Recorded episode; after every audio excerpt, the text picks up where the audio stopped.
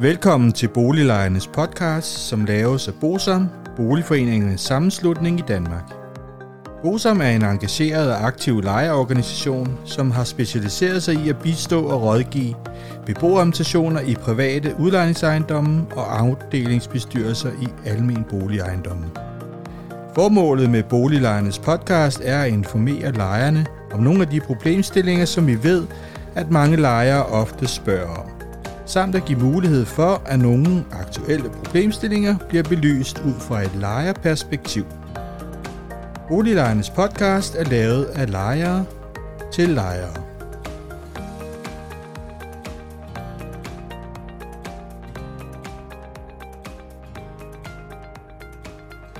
Hej og velkommen til dette afsnit af Boliglejernes podcast, som vi har valgt at kalde Blackstone-indgrebet et år efter.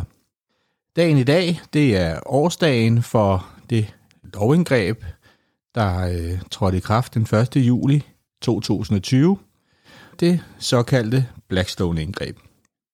I studiet der er jeg, Martin Frederiksen og René Sur. Og baggrunden for indgrebet, Blackstone-indgrebet, det var, at især på det storkøbenhavnske boligmarked – havde der været nogle store udlandske opkøb af ældre ejendomme fra før eh, 1991. Kapitalfondene, der stod for en stor del af opkøb af ejendommene, var Heimdalen og Blackstone, og de købte næsten ejendommene i bunder på det her tidspunkt. Og hvor kapitalfondene på forskellige vis forsøgte at få lejerne til at fraflytte deres legemål, så det blev muligt at lave en gennemgribende modernisering for derved at hæve lejen til det dobbelte, ja, og nogle gange til det tredobbelte.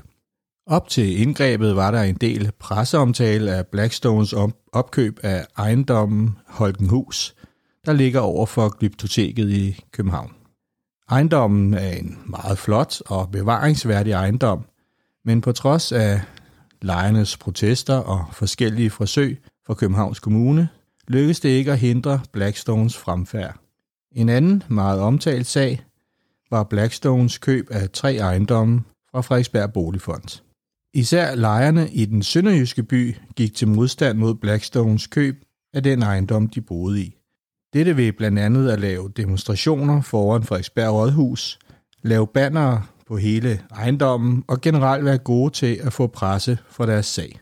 Nemlig at de ikke ville sælges til Blackstone, samt at de mente at have en forkøbsret til ejendommen, hvis Frederiksberg Kommune ikke ville købe den. Denne sag den dækker vi indgående i serien Balladen i Frederiksberg Boligfond. Samtidig var der en strøm af historier om, at Blackstone prøvede at få lejerne til at flytte ved at lade byggeprojekter trække ud og ved at tilbyde at betale lejerne store pengebeløb for at fraflytte. Og selv FN rettede henvendelse til regeringen på det her tidspunkt om problematikken ved at store kapitalfonde opkøbte boligejendomme for at udleje boliger til en væsentlig højere leje end tidligere. Der kom oven i købet en film om emnet, og den havde verdenspremiere i København. Så alt i alt var der næsten tale om den perfekte storm, og Danmark fik oven i købet et selvstændigt boligministerium med Socialdemokraten Kåre Dybvad i spidsen, der ønskede, at der blev grebet ind mod Blackstone. Den nye boligminister havde således den modsatte opfattelse af den tidligere minister for området, Ole Birk Olesen fra Liberal Alliance, der ikke på nogen måde kunne se, at der var behov for et indgreb. På det her tidspunkt blev der også nedsat en ekspertgruppe, som kom med en rapport om boligreguleringslovens paragraf 5 stykke 2 i efteråret 2019. Og det er den rapport, der ligger til grund for Blackstone-indgrebet. I rapporten kan der læses, at der i hele Danmark findes ca. 111.300 boliger, der udlejes efter begrebet den omkostningsbestemte leje, og det skønnes, at i ud af dem er der ca. 74.600 boliger i ejendommen opført før 1964, og som ikke er paragraf 5 styk 2 forbedret. Af de 74.600 er ca. 60% beliggende i København, Frederiksberg, Odense, Aarhus og Aalborg. Groft sagt kan man sige, at der er tre overordnede niveauer for huslejefastsættelse i privat udlejning, hvor lejeniveauet den omkostningsbestemte leje er den laveste. Lejeniveauet det lejes værdi er det næste, og det er dette niveau, som en paragraf 5 stykke 2 modernisering kommer op på. I København ser vi ofte, at lejen er dobbelt så høj som den omkostningsbestemte leje. Det tredje det er markedsleje, og det gælder for alle boliger i ejendommen taget i brug efter den 31. 12. 1991. Her er det muligt for udlejere selv at fastsætte lejen, hvor det kun er aftaleloven, der regulerer lejen og kan hjælpe lejere. Som den opmærksomme lytter har gennemskuet, betyder det, at når der bliver bygget mange nye private boliger i København, betyder det således, at vi får flere boliger, men ikke flere billige boliger. Alle nybyggede private boliger bliver udlejet til markedsleje, og lejen er mindst på højde med det lejes værdi og ofte højere. Det er efter Brosoms opfattelse ikke muligt at bygge billige boliger, da dels grundpriserne er meget høje, og dels at byggepriserne gør, at den samlede leje bliver meget høj. Det betyder, at hver gang et lejemål bliver moderniseret og udlejet efter paragraf 5 stykke 2, så mister vi et billigt lejemål, som aldrig kommer igen. Selve forlidet, altså Blackstone-indgrebet, det indgik regeringen den 30. januar 2020, hvor Socialdemokratiet, Dansk Folkeparti, Socialistisk Folkeparti, Enhedslisten og Alternativet blev enige om en række initiativer. Man blev blandt andet enige om, at der skulle indføres en periode, hvor en ny udlejer er i en karensperiode, så der efter en boligudlejningsejendom har skiftet ejer, først skal opkræves husleje efter boligreguleringslovens paragraf 5 stykke 2 efter 5 år. Der blev også indført et grønt incitament, så ledes af karensperioden på 5 år ikke skal gælde, når en ejendoms energiklasse hæves med mindst tre niveauer, eller energiforbedres for mindst 3.000 kroner per kvadratmeter. Der blev også indført et grønt energikrav, så der først skal gennemføres forbedringer og udlejes efter paragraf 5 stykke 2, hvis en ejendom er bragt op i energiklasse C på energimærkeordningen, eller man har løftet ejendommens energiklasse med mindst to niveauer. Så øh, blev man også enige om, at man ville begrænse, hvor meget huslejen efter pakker 5 stykke 2 kan stige, i det man besluttede at fjerne den såkaldte marken for det lejedes værdi. Der blev i aftalen også enighed om, at man ville styrke lejerne i tvister mod udlejerne. Herunder skulle der også ske en styrkelse af huslejenævnene. Man mente, at det ikke skulle kunne lade sig gøre at presse lejere ud af deres hjem, så derfor så forbød man, at udlejere måtte tilbyde lejere penge for at opsige eller fraflytte deres lejemål. Dertil skal det siges, at lejerne fortsat har en ret til at indgå en frivillig aftale om en fraflytning. Der blev etableret et huslejeregister for at øge gennemsigtigheden i lejeniveauerne. Ved huslejenævnenes vurderinger af sammenligningslejemål, så skal der lægges vægt på sammenligningslejemål, som allerede er blevet prøvet ved huslejenævnene. Der blev også indført et krav om, at der skal ske en besigtigelse af huslejenævnet, før udlejer går i gang med at lave en modernisering og efterfølgende udleje efter paragraf 5 stykke 2. Det vil sige, at udlejere skal indbringe en sag for huslejenævnet, hvor de så kommer ud og besigtiger lejemålet, for at derfor at kunne vurdere, om der er grundlag for at lave en gennemgribende modernisering af lejemålet. Der blev indført et krav om, at ens oplysninger ved behandling af sager i huslejenævnene og grundejernes investeringsfond. Der blev ligeledes indført et krav om, at der skulle ske en meddelelse om afgørelser til beboerorganisationen eller lejerne. Det er jo for, at man sikrer sig, at alle bliver gjort bekendt med, hvis der bliver truffet afgørelser i huslejenævnet, så skulle de gøres bekendt med det ude i ejendommen. Gebyret, som udlejer skal betale, hvis lejeren får fuld medhold i en sag, det skulle forhøjes. Og samtidig så skulle der også ske en forhøjelse af det beløb, som beboerorganisationen kan kræve fra lejerne. Mulighederne for at etablere et system, hvor samtlige huslejenævnsafgørelser kan offentliggøres, det skulle undersøges.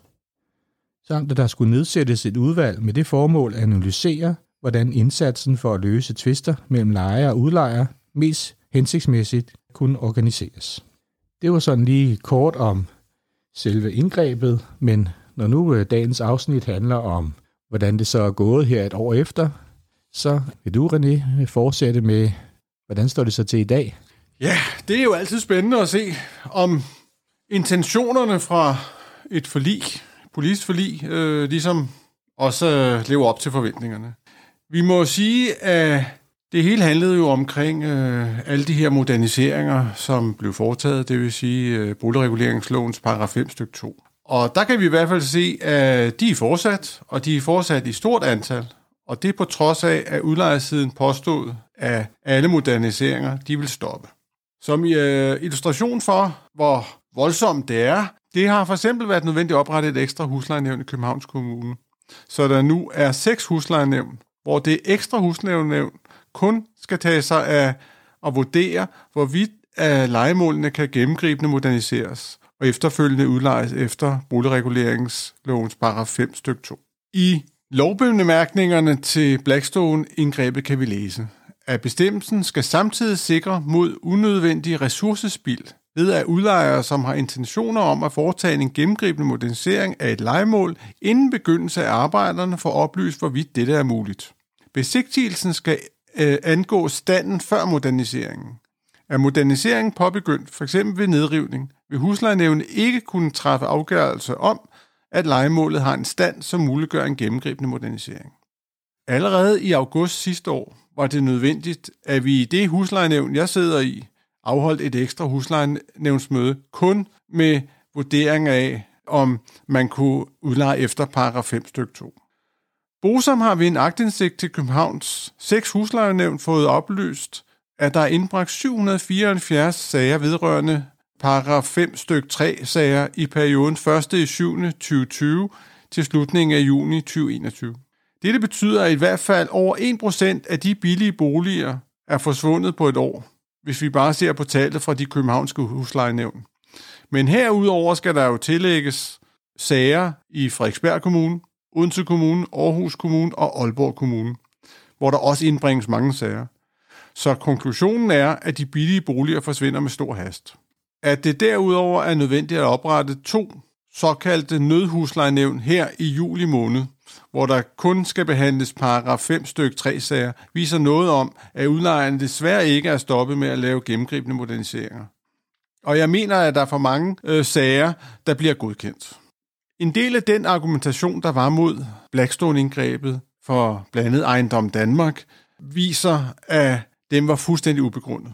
For eksempel skriver Ejendom Danmark i en pressemeddelelse, som de skrev sammen med ABF, at over 160.000 andelsboliger vil blive ramt negativt af et indgreb mod boligreguleringslovens paragraf 5 stykke 2. Konkret vil en ejer af en typisk andelsbolig på 80 kvadratmeter i København tabe ca. 280.000 kroner på sin andel, hvis muligheden for en gennemgribende modernisering begrænses, og ejendommen falder 25% i værdi, men tabet kan også være væsentligt højere. Realiteten blev ifølge en artikel i Berlingske den 17. april 2021, at priserne er steget 3-5% det seneste år. Vi kan også se, at en hel del andelsboligforeninger øh, er blevet opløst og overtaget af pensionskasser, da de derved kan undgå karensreglen. Derudover så vil man jo gerne styrke lejerne, og beboerorganisationerne de fik jo lov at opkræve mere til deres arbejde. Men det er vigtigt at sige, at det er lejeren, der betaler 100% af udgiften, og det har ingen påvirkning på udlejersiden.